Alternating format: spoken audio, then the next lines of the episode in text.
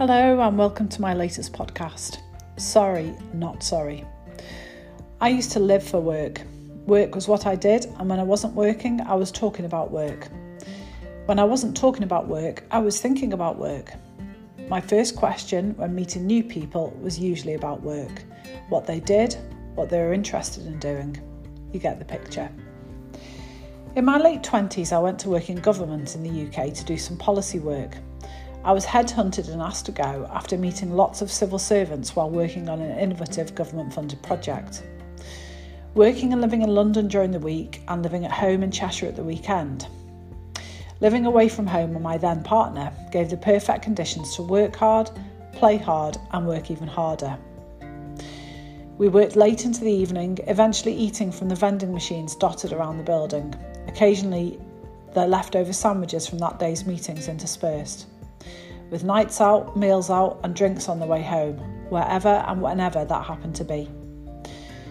A few years in, I was overweight, overwrought, healthy, burnt out, and stressed out. I went to the US for a set of meetings over a few days, flew back into Manchester one Monday morning, drove home, showered, changed, unpacked, repacked, and then set off to a conference in Nottingham later that day. It was later that day, incoherent with jet lag, that I sat on my bed and thought, what the fuck? The what the fuck feeling didn't go away, and a few days later I was back in London in the normal round of meetings and work, carrying on as usual. The week after I came back down to London from home and a couple of days into the working week, I suddenly found myself unable to move, function, or cope with the day. I sat crying on the stairs, wondering how I was going to carry on going, when a friendly work colleague found me, picked me up, dusted me off, and sent me home. Arriving in Cheshire and seeing my GP the next day, I was signed off work with stress for seven days. When I asked the GP what I was supposed to do instead of work, he said, Go, get out of here, go and feed the ducks. Go and feed the ducks, I thought. Go and feed the ducks. I can't do that. I can't just wander around feeding ducks, I've got work to do. Except I didn't have any work, that is. I had nothing but space, time, and more space, and the medical permission to stop. It only took a couple of days for me to realise that I was actually on hide into nothing. That the workplace I was giving my heart, soul, and health to was actually that a workplace. Nothing more and nothing less. Far too much of me had become invested, tied up, tangled up in who I was, what my role was, and actually, more fundamentally, my sense of self esteem and self worth, self love too. But if I didn't have work, then who was I and what was I? I arrived back at work the following week with a different attitude. The feeding of the ducks, both me- metaphorical and actual, was just enough of a wake up call to make me realise that I had to change my approach. That work and my desire to do the best that I could, to be the best that I could, was important, but that it needed to be balanced out with other things, like a life, for example. Within time, I moved on from that role, eventually and unceremoniously spat out when I had a new manager and my face no longer fitted. I was relatively newly married, and my manager suggested that I'd soon be off making babies and not being interested in work. To be honest with you, the least said about him, the better. With time, I came to realise that it wasn't actually about me, and in some ways, it was all about me at the same time. Aside from the fear that I'd soon be off making babies, so it wasn't worth investing in me further, I was too challenging, too clear, asking too many difficult questions. And at that point in my life, early 30s ish, I had too much energy, too much power, and no real clue how to harness it or use it effectively. To be honest, I was like an unexploded bomb. Tick, tick, tick. I went off in a flurry and a hurry and handed a new, landed a new job closer to home and set about working, achieving a master's degree, eventually some fertility treatment later, having babies, and then working part time alongside my then husband while we raised the kids. Expressing milk in a tiny office at work during the day so that I could carry on feeding my first child, which I managed for another seven months after returning to work. Thank you, NHS. I was still driven, but alongside the tracks of home life, raising small children, career progression was something that came alongside being the best parent and partner that I could be. My drive was tempered by the realization that there was and is more to life than work. The realization, cynical as it may sound, that you can give your life, heart, soul, and health to work, and even the most values driven business may spit you out and move on as soon as you're no longer useful to them. My then husband got made redundant in the summer before our youngest child was due to start school. This happened to coincide with an opportunity for me to return to work full time. So we swapped our equitable part time work and part time parenting roles for me working full time while he was at home full time with the children.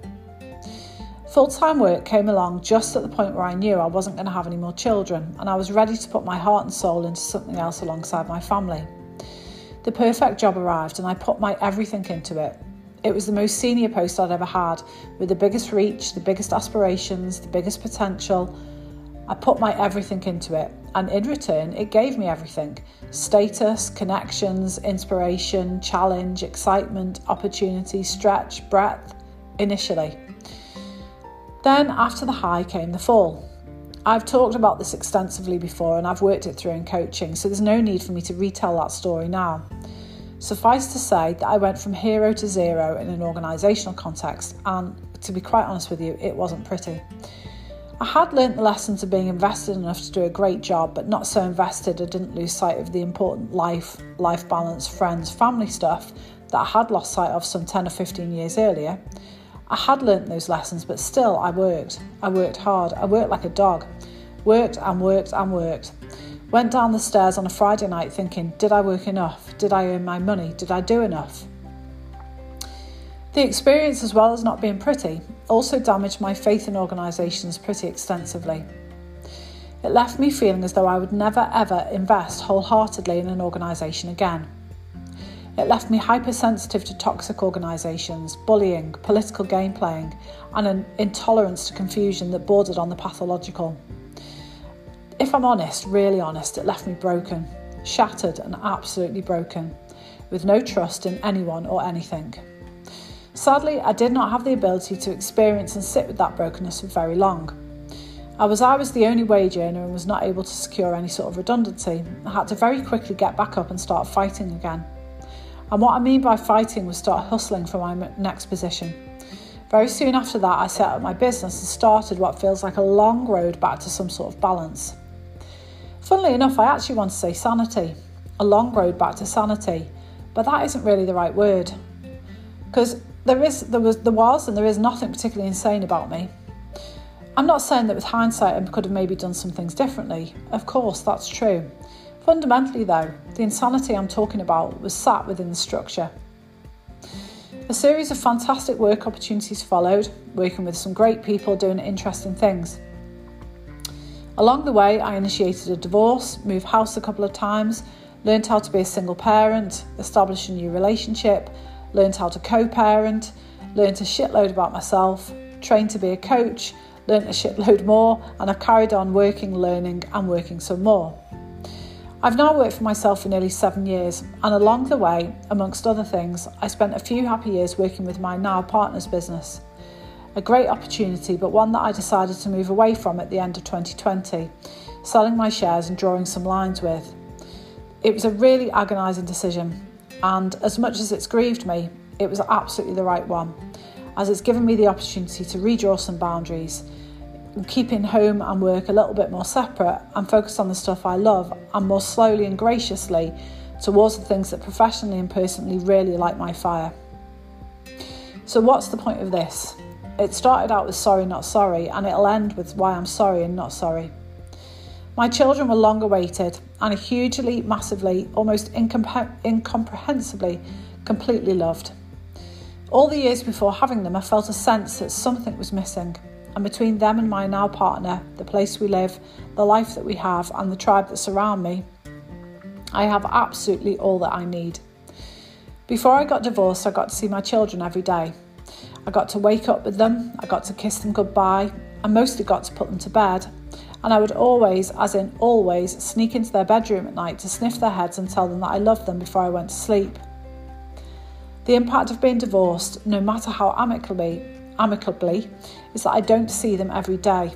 I don't hear their after school who said, she said, they did tales every day. I don't cook their meals every day. I don't wash their clothes every day. I don't even know some of the clothes that they have. I don't put them to bed every day. I don't get to sniff their heads and tell them I love them before I go to sleep. My choice, the right choice for so many reasons, but my choice has and will continue to have consequences for the rest of my life. I also made a choice at the time that I realised I would only see them for 50% of the time, that I would make that 50% count. That means working flexibly, working at home or locally, working so that I can drop off and collect, working so that they have my attention and focus, working so that I don't work holidays. So I'm sorry, not sorry, because this choice means that I continually want to make choices about the work I will and will not do, the places I can and cannot go to, the flexibility I need to have in the way and when I work so that the 50% counts as much as it can. I no longer have a career in the traditional sense. I do work that I can do flexibly and then I move on to the next piece of work, and it will be more or less the same until they're fully birthed into adulthood. I've never really spoken about this before because, to be quite honest with you, I've always felt slightly ashamed. Part of me fears that I'm less of a mother for not seeing my kids every day, that I'll be judged, and that somehow I made a selfish choice in putting myself first. It's taken me a long time to move past this and to assimilate um, this into my way of thinking and being. That actually it's okay. And that even if my choice was about putting myself first, so that I could be the best parent, mother, role model, loving relationship model that I possibly could be. And even if they don't understand why, and maybe never will, I'm sorry, but I'm not sorry. Thank you for listening. If you'd like to know more about the type of work that I do, please visit www.wildflowerfire.co.uk.